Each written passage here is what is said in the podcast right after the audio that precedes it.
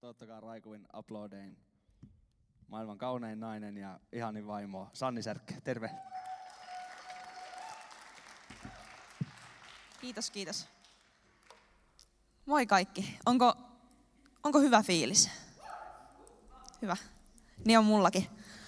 Tota, pidä sydämestä huolta. Se on jotenkin tämä kappale ja tämä lause ja kaikki, se on niinku puhutellut mua ihan hulluna nyt aika pitkään.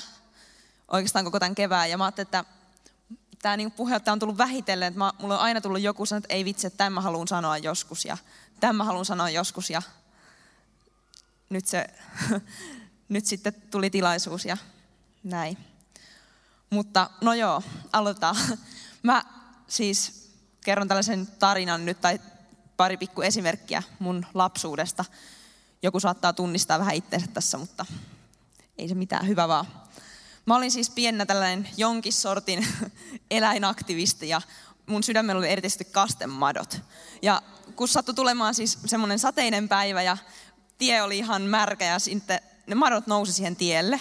Ja sitten niitä oli vaikka ihan hulluna siinä aina kun ajoi pyörällä, niin niitä piti väistellä. Ja sitten mä muistan, kun mä olin äitin kanssa lenkillä ja käveltiin siinä tota tietä pitkin ja ei ollut yksi tai kaksi lenkkiä, vaan niitä oli aika monta, kun siis se lenkki kesti ihan törkeän kauan siksi, että mun piti pelastaa joka ikinen mato, minkä mä näen siinä. Ja mä kannoin sen tien reunaan ja sitten oli madot turvassa, ainakin mä uskoin niin. Sitten vähän myöhemmin, kun madot ei ollut enää niin kiva juttu, ne alkoi pikkusen ällöttää, niin sitten mä tykästyin semmoisiin pikkusiin sammakoihin.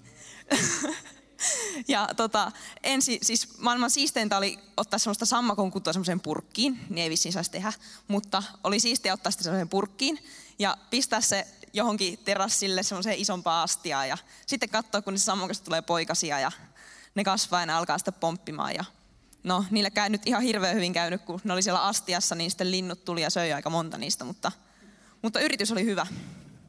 Ja, ja tota, nykyäänkin musta tuntuu, tämä kaikki on nyt aika lailla taakse jäänyttä elämää onneksi, mutta tota, nykyäänkin on hirveä tilanne, jos vaikka ajaa autolla ja orava tulee siihen eteen. Ja, ja semmoisen ohjeen, minkä mä oon saanut, että kaikki mikä on niin koiraa pienempi, niinkö se oli, niin sitä ei saa niin ruveta väistelemään. Mutta kyllä tekee tiukkaa, jos oravakin siinä vaikka hyppii. Niin. Niin, siis ei ajata tarkoituksella päälle, mutta ei saa niin kuin vaarantaa omaa ja muiden turvallisuutta. Ja tota, tässä siis, musta tuntuu, että se on taustalla semmoinen halu suojella ja halu niin kuin pitää, pitää joku asia turvassa. Ja musta tuntuu, että se, että mä sain kantaa niitä matoja tai mä kasvatin niitä sammakon poikasia, niin se oli semmoinen juttu, että mä halusin jotenkin niin kuin auttaa tai suojella niitä ja mä ymmärrän nyt ehkä vasta myöhemmin, että miksi vaikka äitin mielestä ei ollut hirveän hyvä juttu, että mä oon autotiellä ja poimin matoja sieltä, että äiti taas halusi suojella mua ja näin poispäin. Mutta siksi en siis sitä enää tee, että näisi auton alle. Mutta mä uskon, että monelle on aika tuttu tunne siis semmoinen, että, että ei mulla niin väliä, että voi kun toisilla olisi kaikki hyvin. Ja semmoinen hirvittävä halu niin kuin toimii muiden parhaaksi ja jättää niin kuin oma itsensä sille syrjään ja vähän niin kuin painaa itsensä alas sen takia, että voisi nostaa muita. Ja siinä muiden nostamisessa siinä ei ole tietenkään mitään väärää. Se on niin kuin ihan mahtavaa ja tehkää sitä. Mutta muistakaa, että teidän pitää pitää huolta myös itsestänne ja siitä, mitä teille oikeasti kuuluu. Mietipä hetki omaa niin kuin elämää nyt vaikka viimeisen viikon ajalta tai vaikka pidemmältäkin, että onko sä tehnyt itsellesi tietämättä tai tietoisesti juttuja, mitkä on niin kuin hajottanut sua sisältäpäin? Onko sä, onko sä niin kuin ajatellut, että musta ei ole johonkin? Onko sä haukkunut itseäsi? Onko sä kattonut peiliä ja sanonut, että hyi, että kun mä oon ruma? Se ei ole hyväksi sulle. Se ei, se ei tee mitään hyvää, se vaan hajottaa. Se hajottaa sitä sun sydäntä, ja se rikkoo sua niin kuin aina vaan enemmän ja enemmän. Etkä sä tuu niin omivoimin sieltä pääsee pois. Ja sä pystyt sun omilla valinnoilla vaikuttaa siihen, että mitä sun sydämeen kuuluu. Ja oikeasti tee hyviä valintoja, tee niin semmoisia valintoja, mitkä on hyväksi sulle itselle. Ja pidä oikeasti sun sydämestä huolta. Ja mä luen tähän tota niin, Johanneksen evankeliumista, jos ehkä sais tonne taustalle. Johannes 2 ja jakeet 13-17. Tämä kertoo siis siitä, että tota, Jeesus oli, meni Jerusalemiin ja siellä oli temppelissä vähän muuta härdelliä ja Jeesus ei oikein tykännyt siitä. Tämä kuuluu näin. Eli Johannes 2, jakeet 13-17. Sitten tuli juutalaisten pääsiäisjuhlan aika ja Jeesus meni Jerusalemiin. Temppelialueella hän näki kauppiat myymässä karjaa, lampaita ja kyyhkysiä uhrieläimiksi ja rahanvaihtajat istumassa pöytiensä takana. Jeesus teki nuoranpätkistä ruoskan ja ajoi ulos kauppiaat, lampaat ja härät ja kaatoi rahanvaihtajien pöydät niin, että kolikot pierivät pitkin kivetystä. Sitten hän meni kyyhkysiä myyvien miesten luo ja sanoi heille, viekää nämä pois täältä, älkää tehkö minun isäni talosta markkinatoria. Oppilaat muistivat silloin vanhan testamentin ennustuksen, huoli sinun temppelistäsi kuluttaa minua. Eli juutalaisilla temppeli oli tällainen niin kuin Jumalan asuinpaikka ja temppeli oli pyhä ja Jeesus oli juutalainen. Eli Jeesus tiesi sen, että täällä oikeasti mun, tämä on mun isän asuinpaikka. Että teillä ei ole mitään oikeutta tulla tänne ja myydä täällä asioita ja tehdä tästä tällaista niin kuin sirkusta. Jeesus oikeasti kaato siellä pöytiä ja Jeesus pisti vähän niin kuin ranttaliksi. Se, se ei ollut hyvä juttu. Ja Jeesus oikeasti siis suuttui näille kauppiaille, ketkä halvensi sitä Jumalan temppeliä. Ja nyt jos sitä miettii, miten, se voisi, niin kuin, miten tällainen voi koskettaa yksittäistä ihmistä, niin se, että kun sä oot ottanut Jeesuksen vastaan, Jeesus on muuttanut asumaan sun sydämeen. Sun sydämestä on tullut niin kuin Jumalan asuinpaikka. Ja oikeasti Jeesuksen asuinpaikkaa ei kannata turmella. Niin kuin tuossa raamatun paikassa kävi, niin siellä oli Jumalan asuinpaikka, missä tota niin, ihmisiä vähän veti omaa souta, niin Jeesus oikeasti meni sinne ja pisti kaiken niin kuin matalaksi, koska se ei ollut hyvä. Ja miettikääpä sellaista tilannetta, että jos on äiti, joka odottaa vauvaa, se vauva on sen mahassa, ja mä uskon, että kukaan äiti, kuka oikeasti kantaa omaa lastaan, niin se ei ajattele, että ei vitsi niin kuin lääkärit ja neuvonantarit, kun ne kieltää mua syömästä jotain tiettyjä juttuja, tai, tai miksi mä en saa mennä johonkin potkunyrkkeilykurssille sillä aikaa, kun mä oon raskaana, tai mitä. Että, siis ei kukaan ajattele sitä, koska kaikki tajuaa, että se tuollaiset asiat voisi olla niin kuin vauvalle. Se äiti haluaa ajatella sen vauvan parasta, koska se tiedostaa, että, että se äiti on sen vauvan niin kuin asuinpaikka. Ja tämä maailma on vähän semmoinen, että se antaa niin kuin kuraa. Se antaa siis sellaisia huonoja juttuja, uskottelee meille, että ne on niin kuin hyväksi. Miettikääpä vaikka, no tällainen heti tämmöinen vähän rajumpi esimerkki, joku päihteet. Niin miten hyvän kuvan niistä saa? Saa, että ei vitsit, on siistiä käydä vähän juomassa tai on siistiä pistää nuuskaa huulen tai muuta vastaavaa mutta ne oikeasti rikkoo sua. Samaten joku harmittomaltakin tuntuvat jutut, niin kuin TV-ohjelmat, elokuvat tai niin kuin lehdet, niin nekin voi rikkoa sua. Koko, siis koko ajan tulee niin kuin ulos semmoista tavaraa, missä kerrotaan, että mitä sun pitäisi olla, mitkä on kymmenen konstia, miten sä voit tulla kauniimmaksi tai parempi kuntoiseksi tai fiksummaksi tai on täynnä tällaisia niin kuin todisteluja siitä, että sun pitäisi olla parempi, että sä et kelpaa tällaisena. Ja myös väärät niin kuin ihmissuhteet voi myrkyttää sua sisältäpäin. Se, että jos oikeasti sä vietät aikaa semmoista ihmisten kanssa, ketkä painaa sua alas, ketkä ottaa enemmän kuin antaa, niin silloin voi kannattaa oikeasti miettiä, että tekeekö tämä hyvää mun sydämelle – samaten irtosuhteet sun muut. Ja sitten on tämmöinen vielä kuin se, että sä painat ittees alas. Ja mä väitän, että se on oikeasti yksi myrkyllisimmistä asioista, mitä sä voit itsellesi tehdä. Ja se, miten helposti siihen syyllistyy. On helppo mennä sanoa itsellensä tai ajatella itsestään, että ei vitsi, kun mä taas mokasin ja mä en taaskaan, niin, mä en taaskaan onnistunut sinne, mitä mä yritin ja Mä oon esimerkiksi yrittänyt nyt muutaman kerran hakea, tai onkin yrittänyt siis tuonne lääkikseen. Mä oon jäänyt kaksi kertaa alle pisteen päähän ja mä oon niin kuin siis, mulla on tullut semmoinen, että ei vitsi mä oon huono. Ei vitsi mä oon surkimus, niin kuin, että musta ei vaan oo. Mutta oikeasti sä et saa jäädä se alle. Sun pitää nousta se yläpuolelle ja tajuta, että, että mua ei ole kutsuttu olemaan surkimus, mutta on kutsuttu olemaan Jumalan lapsi. Matteuksen evankeliumissa sanotaan tälle, että rakasta lähimmäistä niin kuin itseäsi. Ja tämä oli muistaakseni, olisiko ollut raamatun niin kuin tärkein käsky sen Jumalan rakastamisen ohella. Rakasta lähimmäistäsi niin kuin itseäsi. Eli ihan vaan se, että sä voit rakastaa sun lähimmäistä, sun pitää ensin rakastaa ittees. Sun pitää ensin hyväksyä sut. Ja tiesitkö, että kun sä uskot Jeesukseen, niin just Jumala on muuttanut, Jeesus on muuttanut asumaan sun sydämeen. Ja Raamatus myös sanotaan, että Jeesus on maailman valo Johanneksen evankeliumissa. Joten sä kannat sun sydämessä valoa. Ja jos sä tietoisesti alat tekemään tässä tyhmiä juttuja, sä alat hajottaa ittees ihan millä tahansa asialla, niin se on sama asia niin kuin siellä olisi vaikka kymmenen kynttilää ja sä yksitellen puhallat niitä sammuksia. Ja mitä sitten käy? Ei, ei valo niin kuin tuu itsestään. Valo on helppo sammuttaa, mutta sä et pysty sitä niin kuin itse tietoisesti takaisin sytyttää. Siihen tarvitaan Jeesusta.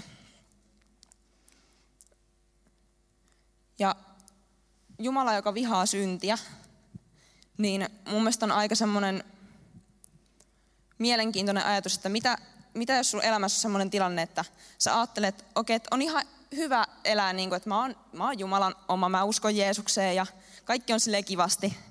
Mutta sitten samaan aikaan sä teet juttuja, mikä rikkoo. Sä teet juttuja, mikä ei ole Jumalan mielen mukaisia. Niin mitä sitten tapahtuu? Mun mielestä se on niin mahdoton yhtälö. Tavallaan, että ei, ei synti ja Jeesus mahdu samaan sydämeen samaan aikaan. Totta kai jokaisella on niin kuin asioita, minkä kanssa kamppailla ja näin. Mutta se, että jos sä oot tietoisesti valinnut sen huonon jutun tai sen synnin, niin silloin sä oot jo vähän niin kuin pistänyt näin, että ei Jeesus, ei, ei se sun tie. Ja yksi tämmöinen mun mielestä aika niin kuin herättelevä esimerkki on se, että jos sä oot aikaa, tai viet aikaa semmoisessa porukassa, missä vaikka niin kuin, missä kiroillaan paljon. Mulla oli esimerkiksi semmoinen, että kun mä harrastin pitkää urheilua, mäkihyppyä, ja oli paljon leirejä ja kaikkia tällaisia juttuja, missä niin kuin viettiin porukalla aikaa. Ja sit siellä oli niin kuin, siis tämmöinen tapa, että porukka kiroili tosi paljon. Ja se oli niin kuin normaalia, ja mä en tykännyt siitä, mua aina vähän niin kuin inhotti. Ja mä en lähtenyt siihen mukaan, mutta mä huomasin, että vähitellen, mitä enemmän mä oon siellä niiden seurassa, niin yhä niin kuin enemmän mä alan vähitellen ajattelemaan kirosanoja. Joskus kun joku oikeuttaa päähän, niin mä saatoin niin kuin ajatella jonkun pahan sanan tai semmoisen, niin kuin, että, että vähän niin kuin olisin kironnut. Ja jossain vaiheessa mä heräsin siihen, että ei vitsi, että mitä tämä niin on. Mä, en, mä elän niin kuin, mä en toimisi niitä, mä en ole samanlainen kuin ne ja en mä kiroile, mutta silti mä ajattelen silleen. Niin se tarkoittaa oikeasti jo sitä, että sä oot niin kuin raottanut sen oven sille pahalle. Että joku on jo päässyt tunkeutumaan pikkusen sun sisälle. Ja Jeesus on joutunut vähän niin kuin syrjään. Ja oikeasti sä teet ja sä toimit, sä aattelet sillä lailla, mitä sun sydämestä löytyy. Ja varmaan moni muistaa sen, kun Pekka puhui semmoisen esimerkin hammastahna tuupista tai jostain vastaavasta, missä, missä Pekka vertaisi, että kun hammastahna tuupia puristaa, tulee paine, niin se hammastahna virtaa sieltä ulos. Mieti, mitä tapahtuu sulle, kun sä oot paineen alla. Sua ottaa joku juttu oikein päähän ja sua niin puristetaan, niin mitä susta tulee ulos? Mitä sä annat itsestäsi? Onko se, sitä, onko se vaikka kiroilua, onko se sellaisia niin kuin pahoja ajatuksia tai semmoisia, mitkä, mitä sä itsekin tajut, hei, että tämä ei ole nyt hyvä. Mutta onneksi sulle on oikeasti annettu keino olla tämän kaiken yläpuolella.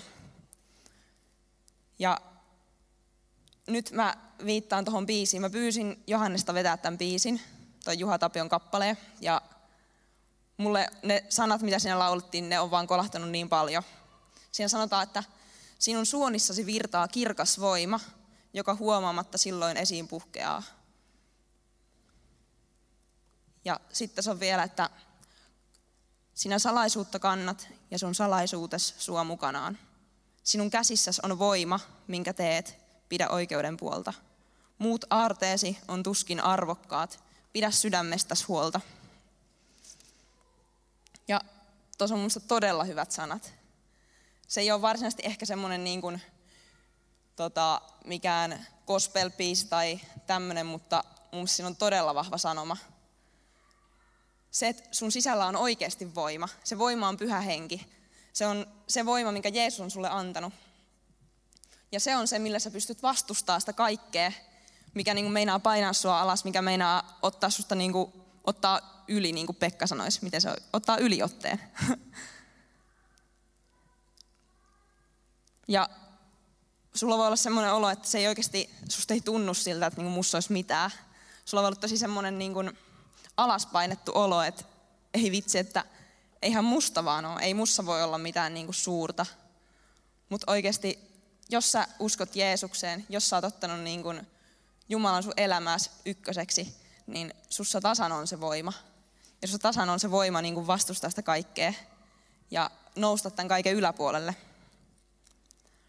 Sun ei tarvi enää pyristellä niin kuin omassa voimassa tai siinä, että, että miten mä voisin tulla paremmaksi, että, että mä kelpaisin jollekin. Vaan sä voit vaan luottaa siihen, että hei, että kyllä Jumala hoitaa.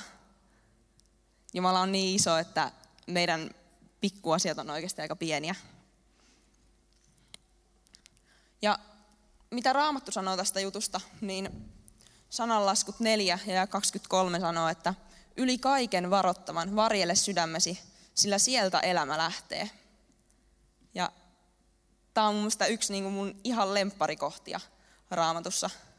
Tämä luku on muutenkin hyvä, se kertoo siitä, miten Jeesuksen kanssa tie on turvallista sun muuta. Mutta se, että oikeasti yli kaiken varottaman varjele sydämesi, sillä sieltä elämä lähtee. Mä tähän aika loppuun haluan vielä kertoa yhden tämmöisen esimerkin mun tota avaimista. Kuinka monella, tässä siis mun avaimissa on tämmöinen, tämmöinen hihna, pikkunen nauha, missä on kirjaimet W, W, J ja D. Kellä sytyttää heti, mitä se tarkoittaa? Muutamalla. Yes. ei nimittäin mullakaan sytyttänyt, ei hätää. Siis Kasa katsoi yksi päivä mun avaimia ja nämä avaimet on semmoista, tämä sama hihna on ollut mulla siitä asti, kun mä olin kolmannen luokalla. Ja en mä tiedä miksi, mä oon vaan tykännyt. Tämä on tämän kätevä, tätä pystyy pistää kiinni johonkin tai nämä tunnistaa, nämä pysyy tallessa ja tämä on vaan hyvä hihna. Mutta sitten Kasa katsoi yksi päivä tuossa mun kotona niin näitä mun avaimia. Oli silleen, että hei, että tässä on tämä niin kuin VVJD, että what would Jesus do? tämä semmoinen, mikä oli joskus silloin, kun minä olin nuori, kauhea. niin semmoinen, mitä silloin niin kuin sanottiin, että tämä on, ajattelepa tälleen. Eli mitä Jeesus tekisi, jos se olisi tässä nyt? Mieti sun toimintaa sen kannalta jos Jeesus hengaisi niin fyysisesti tässä sun kanssa, sille, että sä näkisit sen, että okei, okay, tässä on Jeesus, ehkä joku näin pitkä, pitkät hiukset tietenkin ja ruskeat, semmoiset ruskea parta ja kaikki, se on tässä näin, niin mitä se sanoisi sulle? Se, se ei varmasti haukkuisi sua, se ei varmasti niin kuin lyttäisi sua, eikä se kestäisi sitä, jos sä tekisit sen saman itsellesi. Mieti oikeasti, kun sä kohtelet itteesi sitä niin kuin, sä, sä elät itses kanssa, niin mietit, mitä Jeesus tekisi sulle, jos se olisi siinä vieressä. Bändi voisi pikkuhiljaa lähteä tonne päin. Jeesus ei tosiaan haluaisi, että hajotat itses. Ja se, mitä mä haluan nyt jättää teille, niin opettele oikeasti rakastamaan sua. Opettele rakastaa sua sellaisen kuin sä oot. Älä enää ajattele, että mun pitäisi olla jotain parempaa tai jotain muuta. Älä tahallaan rikota ja satuta ittees. Jos sulla, on, jos sulla itsellä on paha olla, niin sun on loppujen lopuksi vaikea myöskään niin palvella muita ja rakastaa muita. Ja sulle on oikeasti annettu vapaus valita, että, että haluatko tietoisesti tehdä huonoja juttuja vai haluatko sä ottaa Jeesuksen niin vastaan ja antaa Jeesuksen tehdä enemmän ja enemmän työtä sun sisällä. koska vaan sitä kautta sä voit saada niin kuin lopullisen rauhan. Anna Jeesukselle mahdollisuus tulla oikeasti lähelle sua. Anna aikaa Jumalalle sun elämässä. Ja älä ajattele, että on ihan sama, että mun oma elämä, ihan sama miten mä tämän elän. Koska sulla on kuitenkin täällä, tässä maailmassa vaan yksi elämä. Oikeasti elä se silleen, että, että sä voit olla onnellinen itses kanssa. Sä tiedät, että ei vitsi, Jeesus on se, kuka rakastaa mua. Mun täytyy rakastaa itteeni.